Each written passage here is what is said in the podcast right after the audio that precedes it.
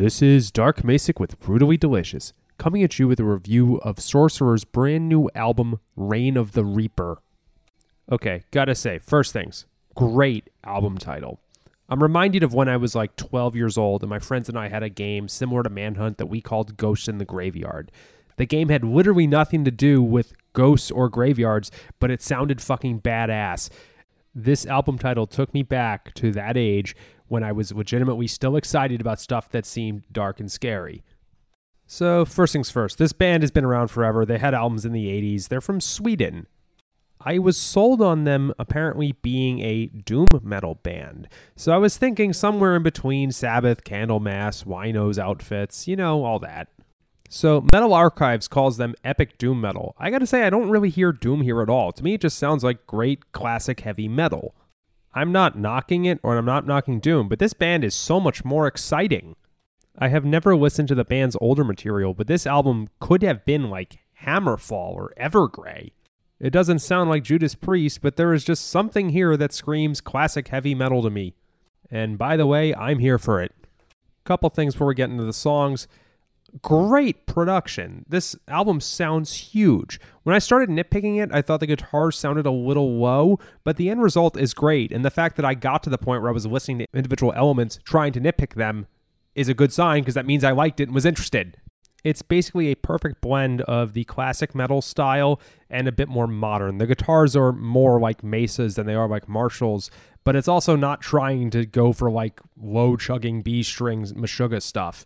All right, Time for the music. The Reaper. Great opener, no nonsense, great classic heavy metal. I really didn't get Doom out of this. It's just too kick ass. It's energizing, it's not depressing.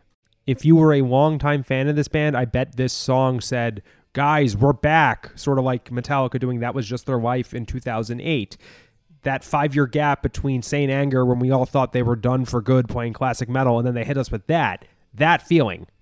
Okay, it's only been three years since Sorcerer's last album, but it's actually made me think that. Thy Kingdom Will Come. This is a good kind of groove to it, sort of a shuffle, not like 50s swing. Just listen to it and tell me what word I should use. Again, another really good energy track. One of my first thoughts was, I bet I will want to listen to this walking home from work. It gives you that feeling like you've just accomplished something. I can't immediately think of a comparison. I know there are other metal songs where you listen to them and you're like, yeah, today was a good day. This is like that. Curse of Medusa. Here's another really great epic metal banger. I'm just going to keep saying epic metal because I don't think it's epic doom metal. This track has really great orchestrations towards the end. They elevate the song so much. There's this gigantic atmosphere that makes you feel humbled in a way, like you're looking at something so much bigger than you are. But yet the track is not pretentious.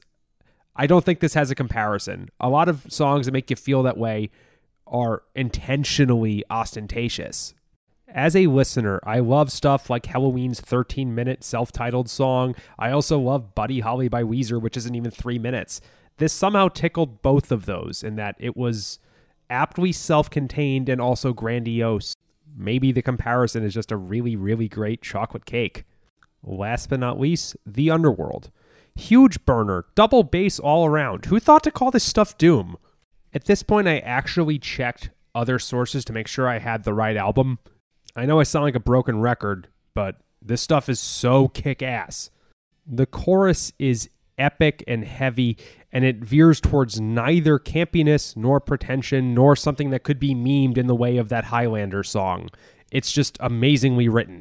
Wow. So, gotta say, great album, completely not what I was expecting. And for the rest of the night, I gotta listen to their older stuff to see maybe this is a departure because I clearly either misunderstand what Doom is or the band changed.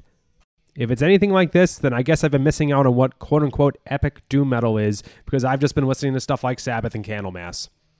Thanks for the eye opener. Rock on.